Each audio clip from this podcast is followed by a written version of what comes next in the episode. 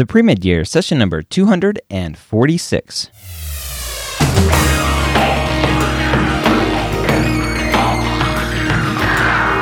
Hello and welcome to the three time Academy Award nominated podcast, The Pre Med Years, where we believe that collaboration, not competition, is key to your success. I'm your host, Dr. Ryan Gray, and in this podcast, we share with you stories, encouragement, and information that you need to know to help guide you on your path to becoming a physician or a medical student first. That's where you got to start, right? Welcome to the Pre Med Years. Some of you may be thinking, why does he always say three time Academy Award nominated podcast? I'm not talking about those Academy Awards, those for movies and such. I'm talking about the Academy of Podcasters. Now, it's been three years in a row I've been nominated ever since they started the Academy of Podcasters nominations and awards and everything. They do that at Podcast Movement every year. And Podcast Movement this year is in Anaheim, California. And the the actual award ceremony is Wednesday, August 23rd. So a couple weeks as we're releasing this podcast.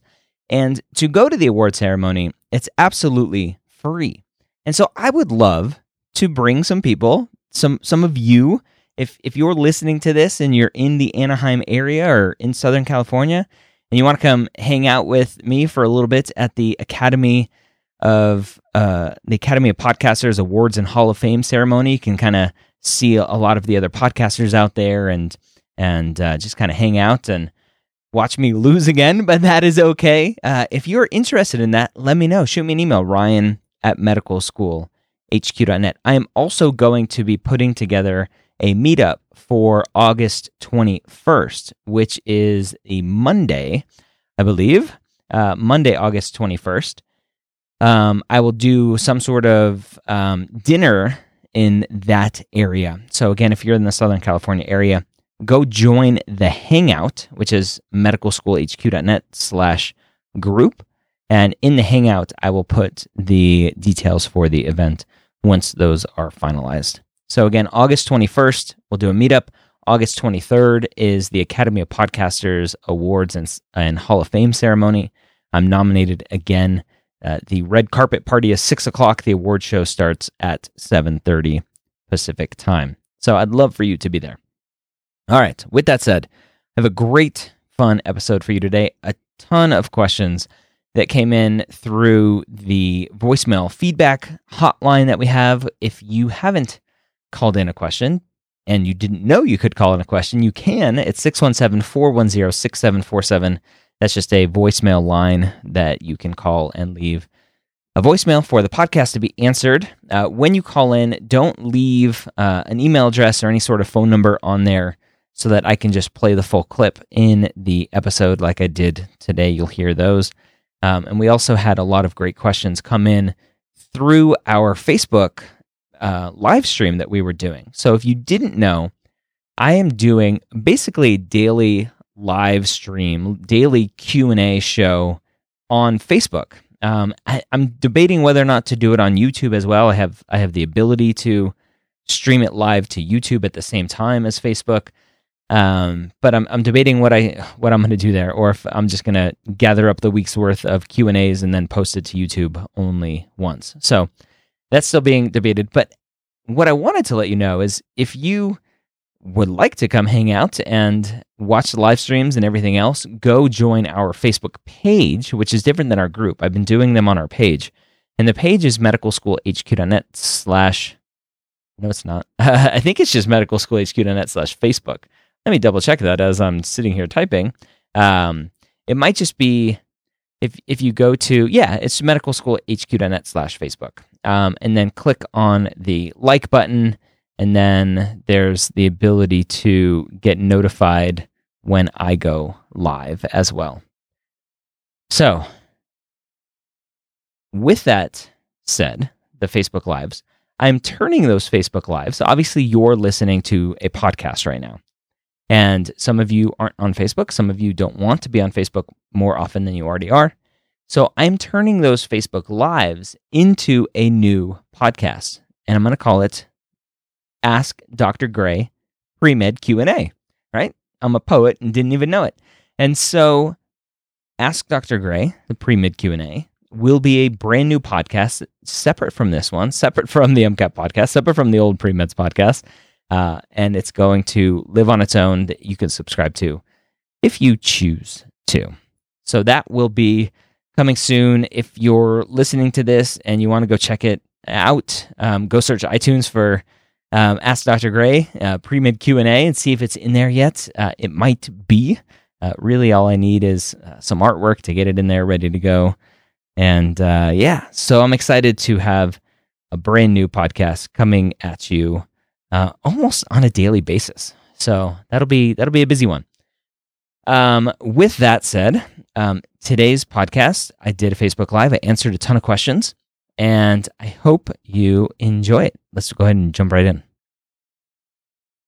So these questions were called in to our voicemail hotline. You can call in questions if you have any to 617 410 6747. Again, that's 617 410 6747 if you have any questions that you want to call in. So this first question is from Josh. Hi, Dr. Ryan Gray. My name is Toby. I'm currently at the University of Central Florida going into my senior year as a nursing major. And I meant Toby. And I am starting the process of do of trying to get all my extracurriculars down, my AMCAS application. I want to apply next year. And I was wondering, does all my hours in the hospital of learning to be a nurse, does that possibly count as clinical hours if I should put that on my application? So, very common question. Great, great question for those of you who are coming from a nursing background, whether you're still in school studying nursing or you've been working as a nurse coming in to the medical school side and trying to get your prereqs the question of whether or not all of those nursing requirements uh, or nursing experiences that you've been doing for the last whatever number of years, if that counts as clinical experience um, for your applications. And it absolutely does. It's a great clinical experience interacting with patients. Uh, obviously, you're not interacting with them as a doctor, but guess what? Pre med students aren't interacting with patients as a as physicians either. So you're probably doing more than the majority of pre med students out there who are just kind of interacting in a low level way um, with students or with patients. So nursing, absolutely, whether you're actively a nurse now, an NP, a PA, uh, a nursing student, if you are interacting with patients in whatever way you are doing that with, right? Close enough to smell the patients. That's the that's the saying out there. Close enough to smell the patients. That is great clinical experience. So, absolutely, absolutely use that for your application. Where a second question comes up a lot is whether or not if you are an NP, a PA, a nurse, a nursing student, or a student in any of those other um, provider fields, if that means you don't have to shadow a physician. And I would tell you, no, that doesn't mean you don't have to shadow a physician. You should shadow a physician, period, right? Being a nurse, being a nursing student, doesn't mean you understand what being a physician means, what the life of a physician does, what a physician does outside of that patient room and everything else that encompasses uh, a physician's job, what, what she's doing, what he's doing outside of the, the, the patient room. So you still need to shadow physicians to satisfy that kind of requirement for medical school. So, great question from the nurses in the room that uh, want to move on. This next question comes from Jacob. It's a little bit of a longer one, but pretty good one. Again, you can call in questions if you have them. Hi, Ryan. Uh, my name is Jacob. I'm calling from Telford, Pennsylvania. Uh, I'm actually a graduate. I graduated in 2015 with my bachelor's in biochemistry, but I took a year off to work in the emergency room uh, to better understand a physician's lifestyle and to better understand if being a physician was really what I wanted to be. Um, after that year, I realized it is what I wanted to do, and so since uh, September now, I've been uh, studying for the MCAT, and that's pretty much all I've been doing, while also having a few undergraduate courses to help me with that, uh, to help me with the MCAT. Um, unfortunately, my my scores still aren't exactly where they need to be as I approach towards uh, January, and I decided to extend my MCAT to March. I was originally scheduled in January, now I'm uh, taking it in March. Um, but again, I'm still not doing too much besides just studying for the MCAT. Uh, I'm kind of worried that med schools are going to look at that and say, well, if you were just doing, if you were just studying for the MCAT during that time, that really wasn't enough. You should have been padding your resume a little bit more with other extracurricular activities. Uh, so I'm kind of worried uh, what I should be doing these next couple of months, um, whether or not I should be still just focusing on the MCAT and going after that and making sure that's taken care of before adding more things to my plate, or if you think it would actually be better to um, start doing a little bit of other things at this point because it, it will look bad um, if I was just strictly studying for the MCAT and taking a few classes here and there um, for about six months. Thanks. So, great question. Studying for the MCAT, struggling to get the scores that he wants, which is great, right? He knows where he's scoring. He's not where he wants to be. Miracle is not going to happen on test A. And so he's pushing off the MCAT, but he's solely focused on the MCAT. A student can get in big trouble here. And I've talked to students who've gotten that feedback from admissions committees of a huge gap in extracurriculars. Now, he used the term padding the resume or padding the application. I don't necessarily like that term because that's not what you're doing. You're not padding the application, but you're showing consistency throughout the application. You're showing consistency throughout your pre-med years, right? Pre-med years podcast. You're showing c- consistency throughout your pre-med years. Uh, number one, that you can handle doing some extracurriculars and doing well in your courses and doing well on the MCAT. But it's also proving to the admissions committee that you truly are passionate about what you're saying you're passionate about.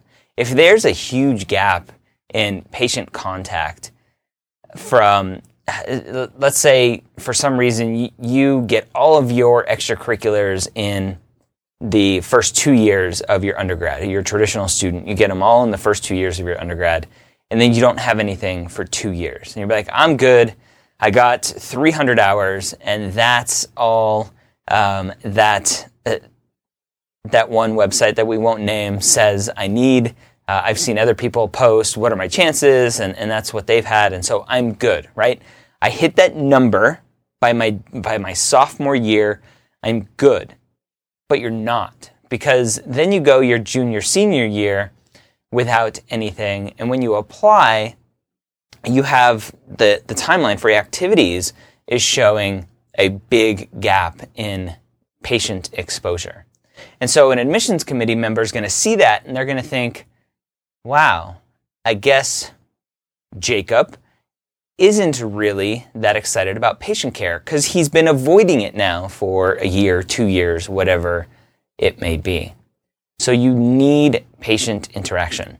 I'm not saying you need 10 hours, 20 hours a week, but if you can get a couple hours every couple weeks, just to show some consistency, just to show when, when you're filling out your application instead of the, the time period for that experience so that it doesn't go from, as we're recording this, it's August of 2017.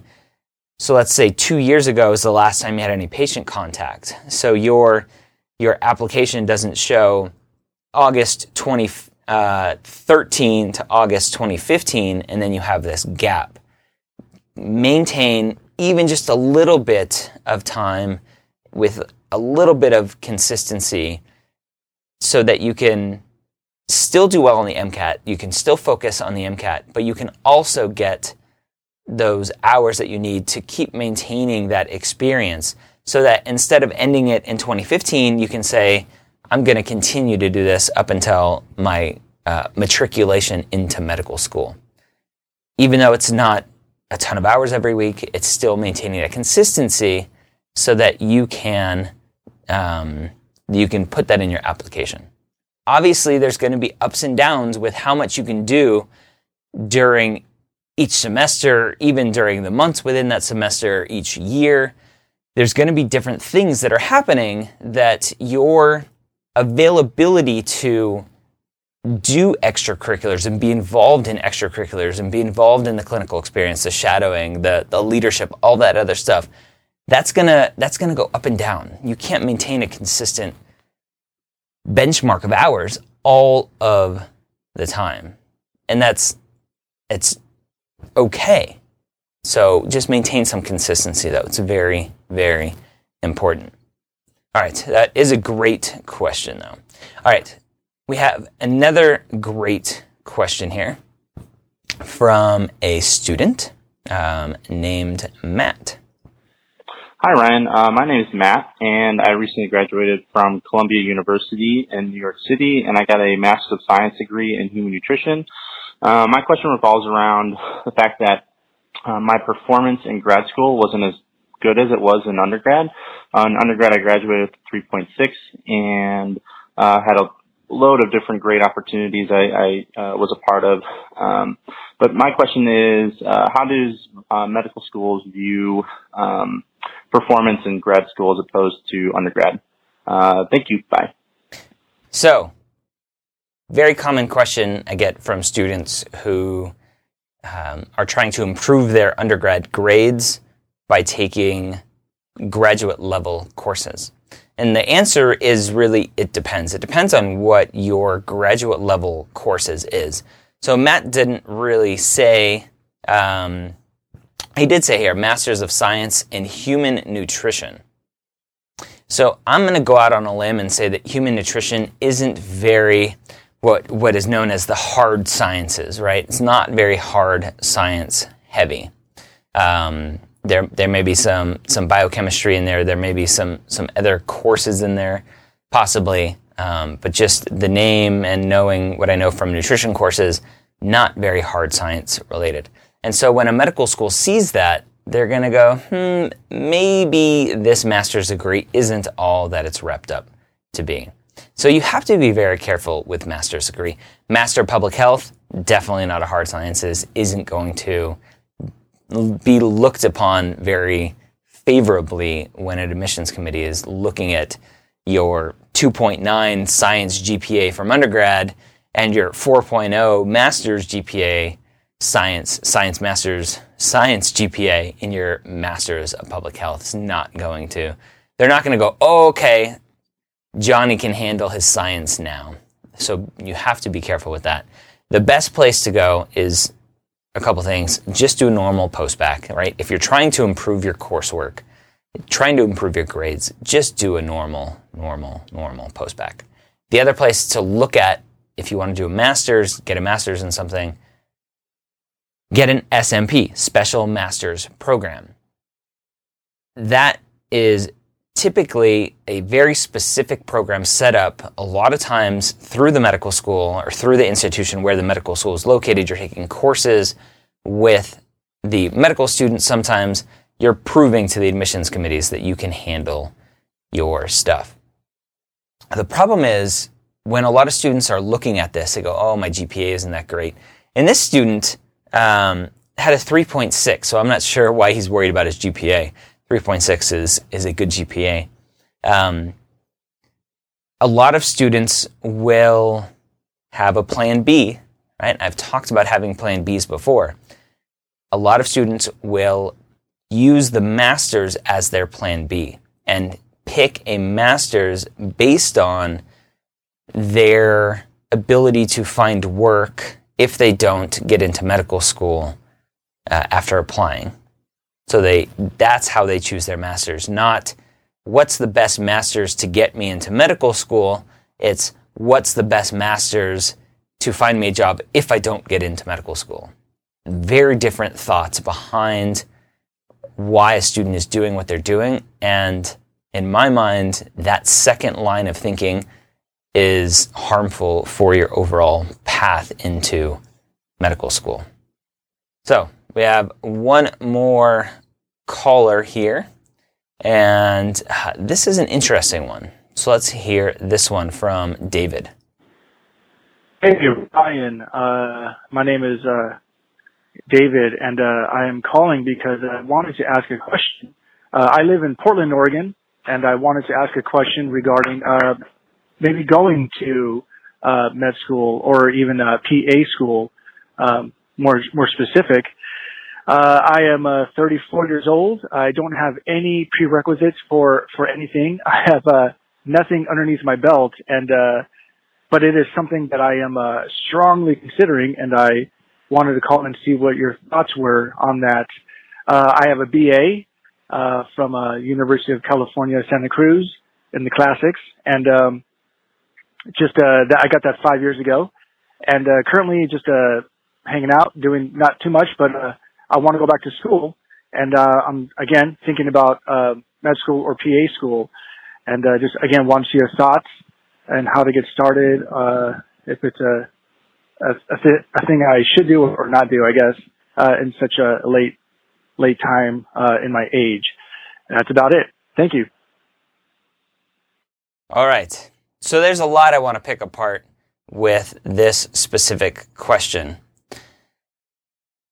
This student mentions that they're sitting around not doing much, right? Graduated with their bachelor's, um, considering medical school, even PA school, and they're wondering uh, what to do if it's a good fit, whatever. So the fact that the student is calling me and a- asking the question of should he do it, should he not, right? I can't I can't answer that for anybody. Only you know if this is right for you. Now, the problem that I had with this question is the student said he's sitting around not doing much, just thinking about medicine, PA school, medical school, PA school. He should be out doing. Go shadow a medical student. Go shadow a medical student. Go shadow a medical, a physician. Go shadow a PA. Go and get involved in clinical uh, volunteering. Be around patients. Don't sit around and go, oh, I really like scrubs. Let me, I, I think, I think I want to be a doctor.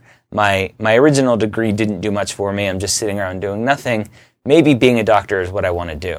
Right? You, you can't think theoretically about this stuff. You have to go do it and make sure that you enjoy being around patients, that you enjoy the sciences behind being a physician or, or, being a PA. And if you, you have done both and you are looking at both and you're still unsure, you need to go shadow the physician, go shadow the PA, go ask them questions. What do you like about your job? Ask the PA why they didn't go to medical school, why they, why they chose to go the PA school route. Uh, and, and some PAs will be like, I, I didn't get into medical school. Some PAs will be like, I didn't want to do four years of medical school and then a residency. Some PAs will be like, my mom or dad was a PA and I, I loved what they did. I loved that level of, of responsibility. I don't like more responsibility. I don't like the rest of this stuff. I, am okay, okay just being a PA. Uh, and then the physicians will, will give you different reasons for why they want to be physicians, but you have to go out and explore it yourself. Don't sit around and think high level, what if? What does it look like if I'm a doctor? You need to go out and experience it for yourself. And so that would be my advice for this student. So it was interesting. I, I had a, I thought I had another voicemail ready to go from a student who di- who was doing the exact opposite as David here. A student was saying, uh, I was taking, I'm taking a gap year. I'm, I'm just now exploring medicine and I'm shadowing and, do, and get, doing some research and, and trying to figure out what I like. And it was the perfect, um, a perfect example of, of what to do to show your interest or to learn if you are interested in becoming a physician or a PA or an NP, whatever it may be. So, those are all the voicemails that I have. Again, if you have a question, call 617 410 6747 and we will do more of these Q&A shows where you can call in. So we had a couple questions come in through the Facebook Live. So if you're listening to this in the podcast, I'm doing this on a Facebook Live. I've been doing basically daily Facebook Live, so you should be a part of our community on Facebook. Go to facebook.com slash medical school HQ. Like the page. There's some buttons there where you can get notified when we go live so that you can um, come hang out and and learn as we go. So, some questions that came in while we were um, going through those other questions. We had a question from Sammy saying, um, uh, I was wondering what my next step should be. I have secondaries that are going in. I am still doing volunteer work, but I feel like I should be doing something more. What do you suggest I um, what do you suggest I should be doing in the event that I don't receive any offers for interviews or acceptances? Should I be working towards some research, postbac, MS in biomedical science? What should I do? Right now, I'm working full time to save up funds for school. So that's kind of the plan B thinking, right? Of, of what if I don't get any interviews? And you kind of have to think that way at this stage of the game. Um, I think it's still too early though. Sammy, I, I think for anybody in this situation, if you are applying to medical school, apply to medical school, go all out, get all of your secondaries in. Don't let anything else distract you from that, right? That's your main priority. Get all of your secondaries in, get your primary in if you haven't done that, take the MCAT if you haven't done that, but get everything in as soon as possible. And then you sit and wait. It's a waiting game. And so while you're sitting and waiting, the time that you were taking to write all of your secondaries, do all that other stuff, go and put it into more stuff. Without knowing specifics on why you didn't get an interview, it's hard to offer suggestions. So the the best answer is talk to your advisor and find out where the weakness in your application is. Is it your GPA? Then go do some postbac work. Is it your MCAT score? Then go retake the MCAT. Is it lack of clinical experience? Go get some clinical experience. So there's it's, it's a very easy kind of way to look at your application. What's missing here? What didn't the admissions committee like about your application to not get any interviews? And it's the same thing if you do get interviews, but don't get any acceptances. What is it about the application? Sometimes it's not the application. Sometimes it's your interviews, right? We had Natalie on the podcast a couple weeks ago, and Natalie the last application cycle that she applied to, she applied to school three times. The last application cycle that she applied to, she had interviews. The first one she didn't. Second time she applied, she got interviews, uh, six or seven of them. Waitlisted, I think, at uh, one of them, rejected from the rest, and applied again. Didn't do much to tweak her application, but applied again. Worked with me for mock interview prep and then she got five, I think six acceptances and just had her white coat ceremony at the University of Michigan. So there's, there's a lot of pieces to the puzzle of, of why you didn't get in the first time or why you didn't get in, uh, why you didn't get any interviews or whatever um, you may have. So that is uh, for you, Sammy. Um, Ryan, how many hours of shadowing do med schools look for? There is no great answer, Ryan, for that. Uh, I typically say have at least 40. That's just a random number that I came up with, though. There's, there's no hard science behind any of it. Um, there, there really is no right answer to that. You need to have enough to know that you want to do it, um, but you don't need hundreds of hours. We have another question here from Emily. Can you do a normal postbac? If you already have the prerequisites for medical school. Also, what is a normal postbac? so there are um, two types of postbacs. There are what's known as academic enhancing postbacs, academic enhancer postbacs. Those are for students if um, you have your prereqs already, then the academic enhancement is for those students. It means you've taken the sciences, but you didn't do too well in them and you need to retake them. There are also career changer postbacs, And those are for students who don't have the science prereqs and they need to take all the science prereqs. Um, and so they go and do a career changer prereq. So if you go to the AAMC, they have a postbac page um, with a database of all of the postbac programs out there, and you can sort and filter by state and by type of program, etc. So those are the couple ones that you have.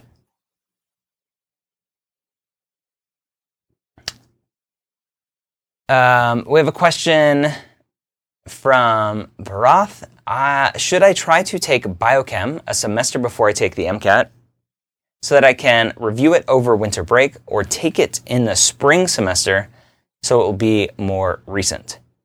Um, I, I don't know. it's, it's up to you. Depends on how good you are at uh, remembering stuff and being prepared. It depends on where the MCAT falls into that. I don't know if I'd recommend taking it while you're trying to prep for the MCAT. I would try to take it earlier as uh, as possible so that it doesn't interfere with your prep. Um, Adam says, if I have a great amount of non-medical volunteering with some military stuff, Thank you for your service, Adam. Should I focus on shadowing more if I only have time for one option right now? So I, I kind of go back to my previous answer. Shadowing isn't the end all be all, right? You, you need some shadowing, but clinical, the clinical experience, being around patients is much more valuable. So if you have enough shadowing, dump it and, and go just continue the clinical experience. MJ, what if your advisor is kind of useless? um, you've covered that some pre-med advisors don't acknowledge students who have GPAs or MCAT scores that are less than their arbitrary measurements, so the school has a good acceptance rate. But what about advisors who don't do anything until long after you need their assistance, like granting committee letters after you've already graduated, pushed ahead uh, on the MCAT, and gotten shadowing in? MJ, unfortunately, there are great advisors out there, there are bad advisors out there, just like there are great doctors and bad doctors, and great everything and bad everything. If you are having problems with your advisor, understand that you don't have to have that committee letter from them. It's not re- required to apply to medical school. So if you feel that getting a committee letter from your, your committee is not going to help you uh, and, and is going to hurt you, then skip it, right?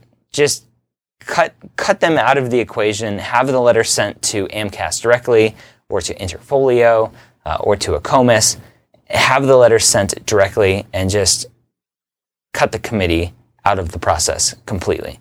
Don't let the committee hurt your chances of getting into medical school. Xavier, what are some of the best qualities that you've seen from successful students who were admitted to medical school? There are a ton of great qualities. Um, you obviously need to uh, be determined, be hardworking, uh, be smart enough to get good enough grades on, on your in your classes, get a good enough score on the MCAT. But really, what it comes down to is being certain that this is what you want to do. And having that understanding, being able to reflect on everything that you've done leading up to the point of your applications, reflecting on that journey and being able to, uh, through your personal statement, show that reflection, show why you're doing this, not just that you did do it, because most of the students have done it. Now it's just a matter of reflecting and explaining that reflection to the admissions committee members through your personal statement, and if you're lucky enough to get an interview, through your interviews. So that's really where it comes down to. Uh, Xavier also has a question about how important is research and publications. It's not that important. It's important to go and explore it. Go go and see if research is something you like. If there's some research going on that you enjoy, great, go do it. Publications are it's hard to get a publication. So getting a publication it's just an extra line that you can put in your application, but it's not like, oh, this student is published. We should accept him or her. It's not that important to get published. Go get some research experience and, and remember that there are lots of different kinds of research. There's clinical research where you're actually interacting with patients and the physicians. There's bench research where you're interacting in a lab, typically with a, a, PhD who's the PI um, doing all of the research. So lots of, of different research out there. Go experience it and see if you like it. If you do, great, keep going. If you don't, go uh, find something else. Uh, Ryan is asking Do extracurriculars participated in during dual enrollment at a college in high school? Uh, are they relevant for the medical school application? Also, what do medical schools think of high school AA students? Does it help strengthen an application? Everything that happens in high school stays in high school. It's kind of like Vegas, right? Um, unless, obviously, transcript wise, if you're taking dual enrollment courses, those grades are going to pull into your application for medical school. Um, this question came uh, earlier in the Hangout as well. A student was asking about if one of their most meaningful experiences happened in high school, should they mention it? And the answer is no, you shouldn't. It's kind of a an unwritten rule among advisors is whatever happens in high school, extracurricular wise, stays in high school. Now, if you do an extracurricular in high school and continue that for a good chunk of your college career, great. Mention it. Put the start date in high school. That's fine as well. Um, but other than that, getting an AA while you're in high school, it doesn't, I mean, maybe it shows that you're dedicated, hardworking, whatever. But when you're at this point, an A is an A is an A, a, a, um, a, a degree is an, a, a degree. So I, I, don't think it really matters. Uh, Mason, I have about 60 credits from three different schools from eight years in the military, about a 3.6. Just started my first full time semester at the university I'll be graduating from. C in Physics 1 and 2, both summer semester. I bit off way more than I could chew, I guess. Even though this isn't my first actual semester of college, will a positive trend from here on out be considered? Uh, Mason, I, it's kind of a silly question. The answer, of, of course, is yes. Uh, any positive trend anywhere is great. Um, obviously, if you have a positive trend followed by a negative trend, then you don't want that. But as long as your grades are going up, then of course it's it's good. Um, medical schools have the ability to to sort and filter based on whatever, however they want.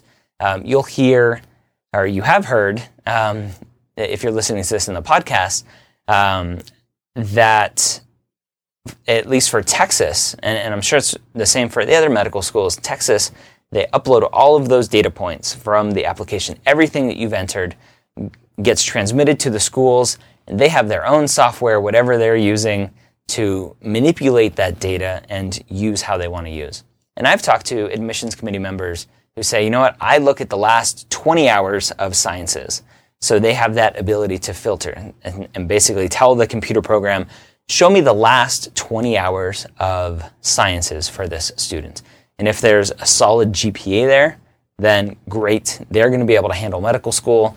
Let's go on to the next step, read their personal statement, etc.